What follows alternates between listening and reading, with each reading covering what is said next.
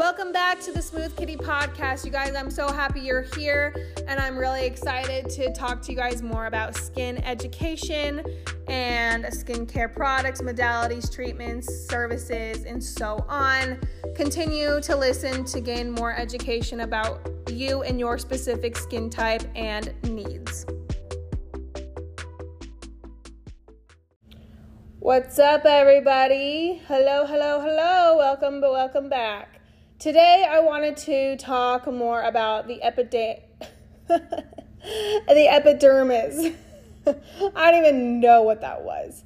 Um, my birthday is in two days. Super excited.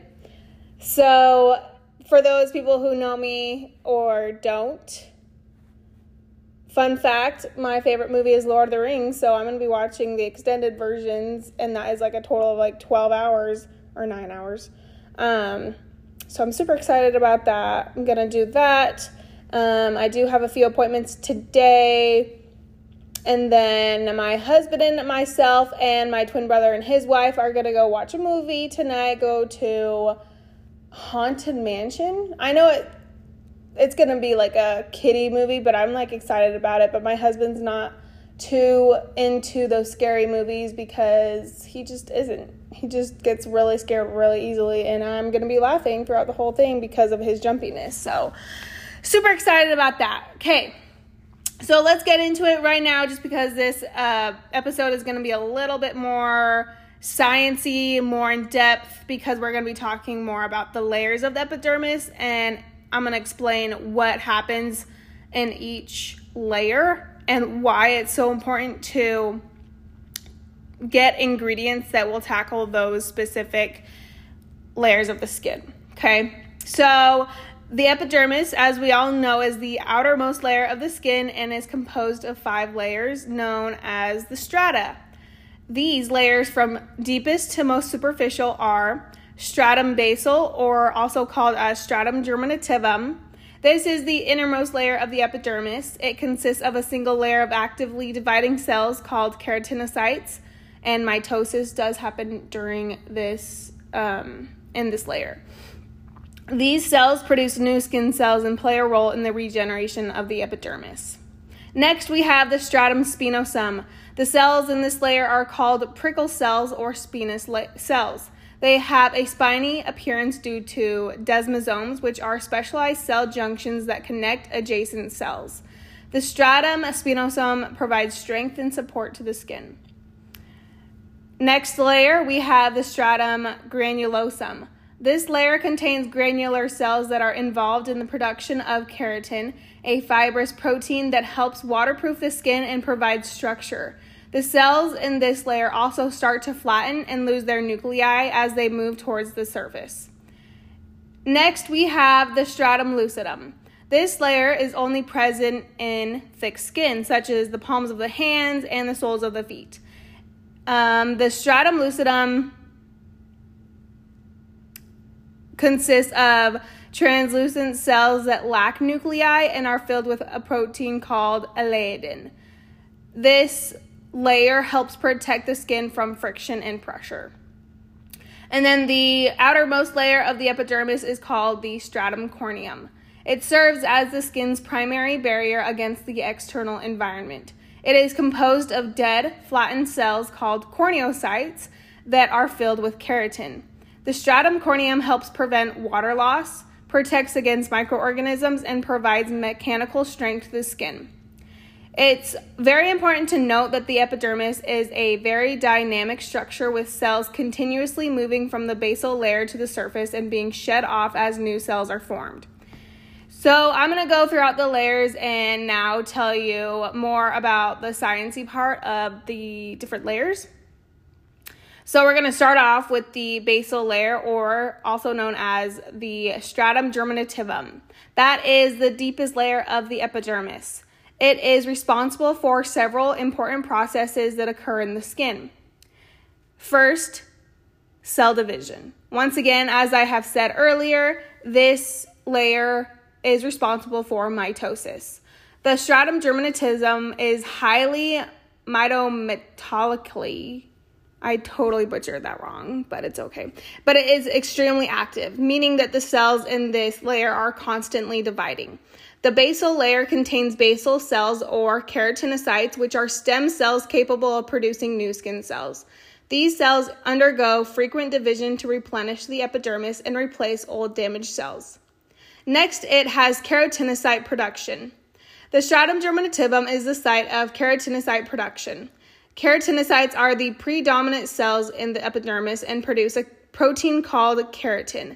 Keratin is a structural protein that provides strength, flexibility, and waterproofing properties to the skin. It also contains melanocytes. Melanocytes are specialized cells located in the stratum germinativum.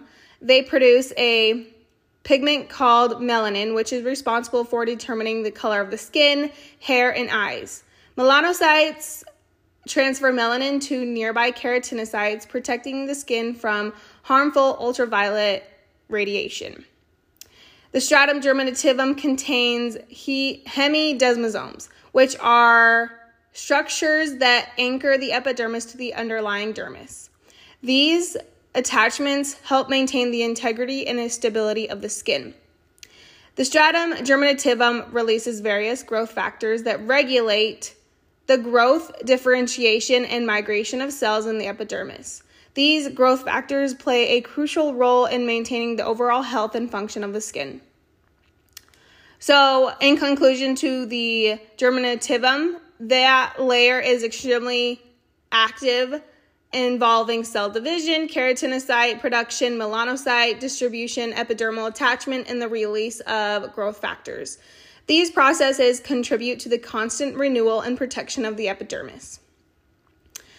Above the stratum germinativum, we have the stratum spinosum, also known as the spinous layer. That is the layer of the epidermis located above the germinativum. Several important processes occur in the stratum spinosum, including Desmosome formation. The cells in the stratum spinosum are characterized by the presence of desmosomes, which are specialized cell junctions that connect adjacent cells.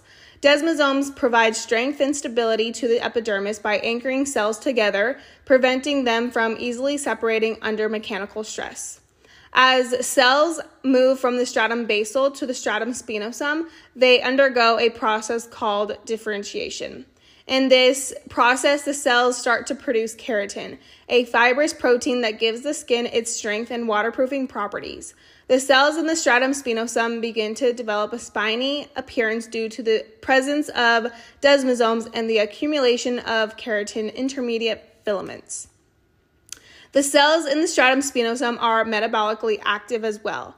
They contain numerous organelles involved in protein synthesis, energy production, and other cellular processes necessary for their functions. These metabolic activities are crucial in maintaining the overall health and functionality of the epidermis. The stratum spinosum plays a role in the skin's immune response. Certain immune cells, such as Langerhans cells, are found in this layer.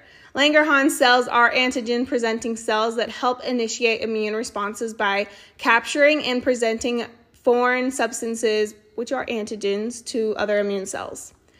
The stratum spinosum serves as a transitional layer between the basal layer and the upper layers of the epidermis. It facilitates the communication and exchange of substances between these layers, contributing to the overall functioning and integrity of the epidermis. Concluding the stratum spinosum, it is involved in cell adhesion, keratinocyte differentiation, metabolic activity, immune responses, and interactions between different layers of the epidermis.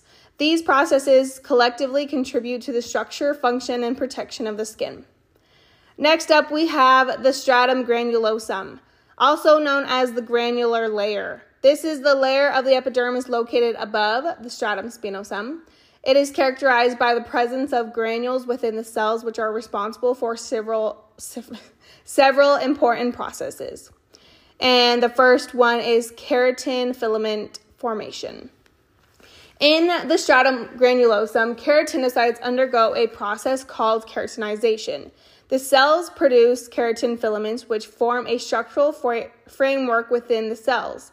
These keratin filaments provide strength and rigidity rigidity, rigidity, you know what I'm talking about, to the cells, contributing to the overall integrity of the epidermis. The stratum granulosum cells accumulate lipids within their cytoplasm. These lipids play a crucial role in the formation of the skin's barrier function. They help waterproof the skin by creating a hydrophobic layer that reduces water loss from the body and protects against external factors such as pathogens and irritants. As the cells in the stratum granulosum continue to differentiate and accumulate keratin and lipids, they undergo cellular changes and lose their nuclei. This process is known as cornification or keratinization. The cells become flattened, compacted, and filled with dense keratin bundles. Eventually, the cells die and form a layer of flattened, non viable cells. During the process of keratinization, the cells in the stratum granulosum release enzymes and other proteins that aid in the final stages of keratinocyte differentiation and the formation of the skin barrier. These enzymes help modify the keratin filaments and lipids, contributing to the structural and functional properties of the stratum corneum. The stratum granulosum is crucial for the formation of the skin's barrier function. The accumulation of lipids and the structural changes in the cells contribute to the formation of the stratum corneum, which is the outermost layer of the epidermis. The stratum corneum acts as a protective barrier, preventing the loss of moisture, entry of pathogens, and penetration of harmful substances into the deeper layers of the skin. So, in conclusion, the stratum granulosum is involved in keratinization, lipid accumulation, cell death, enzyme release, and the formation of the skin's barrier function. These processes contribute to the structural integrity, protection, and waterproofing properties of the skin. Next, we have the stratum lucidum, also known as the clear layer.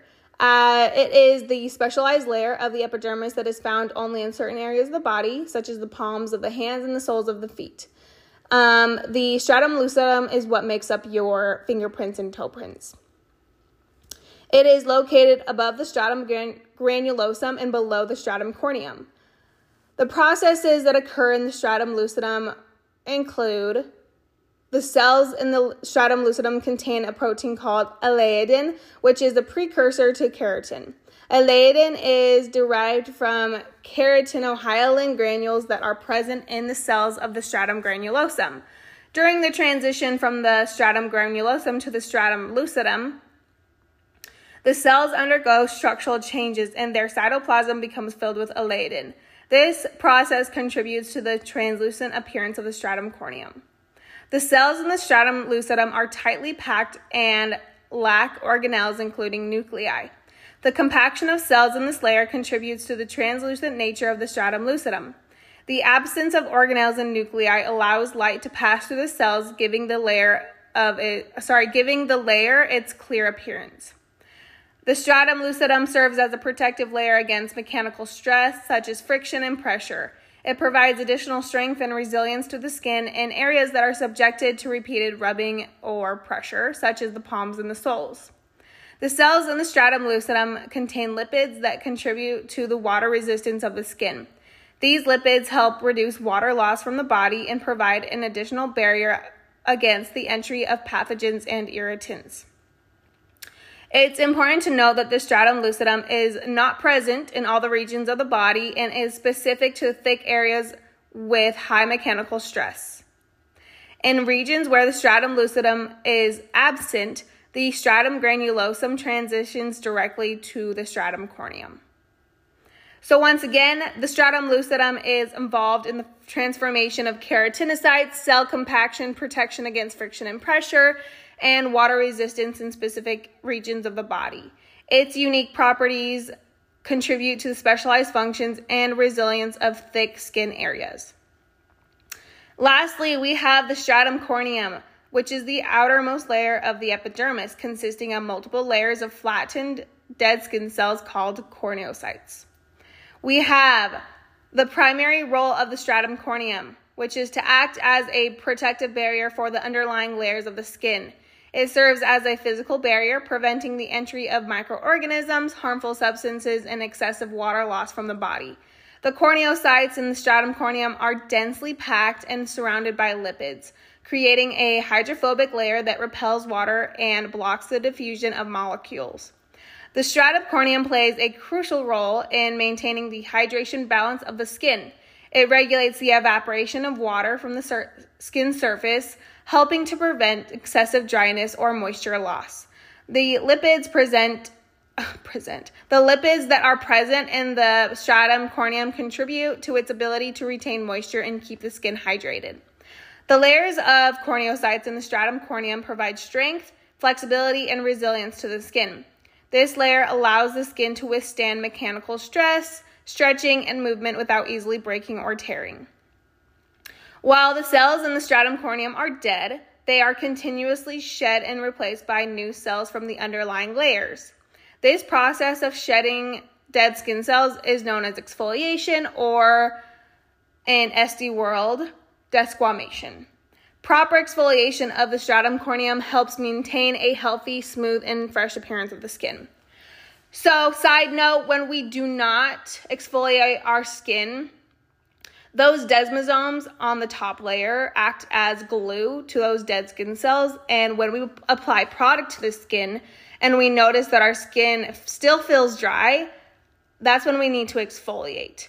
Um, those products that you did apply to those dead skin cells that weren't sloughing off, that's pretty much a waste of product because it's not being penetrated into the skin. So, again, that's why having and doing exfoliation and the process of desquamation is just so important um, for especially the top layer of the skin. The stratum corneum provides a level of protection against ultraviolet radiation from the sun, which is UV radiation. Although this layer is not as effective as other skin layers in blocking UV rays, it offers some degree of shielding, particularly against shorter UVB wavelengths. UVB is ultraviolet burning rays.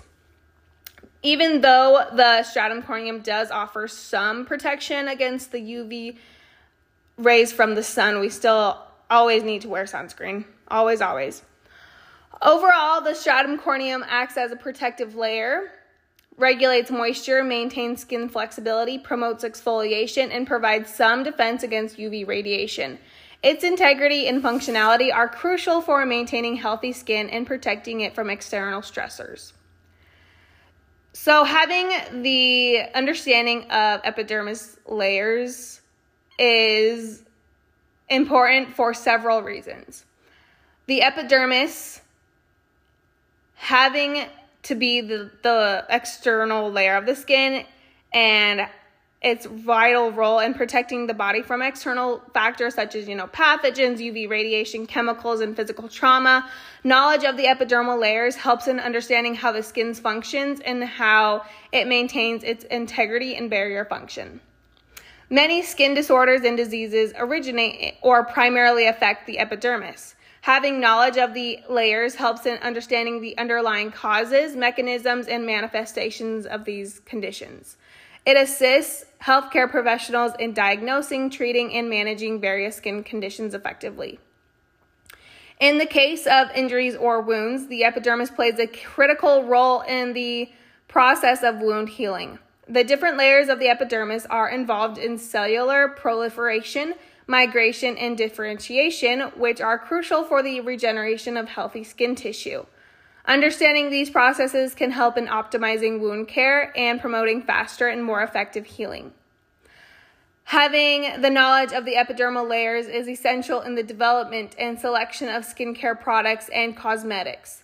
Different layers have unique properties and functions, and skincare formulations can target specific layers to address various skin concerns.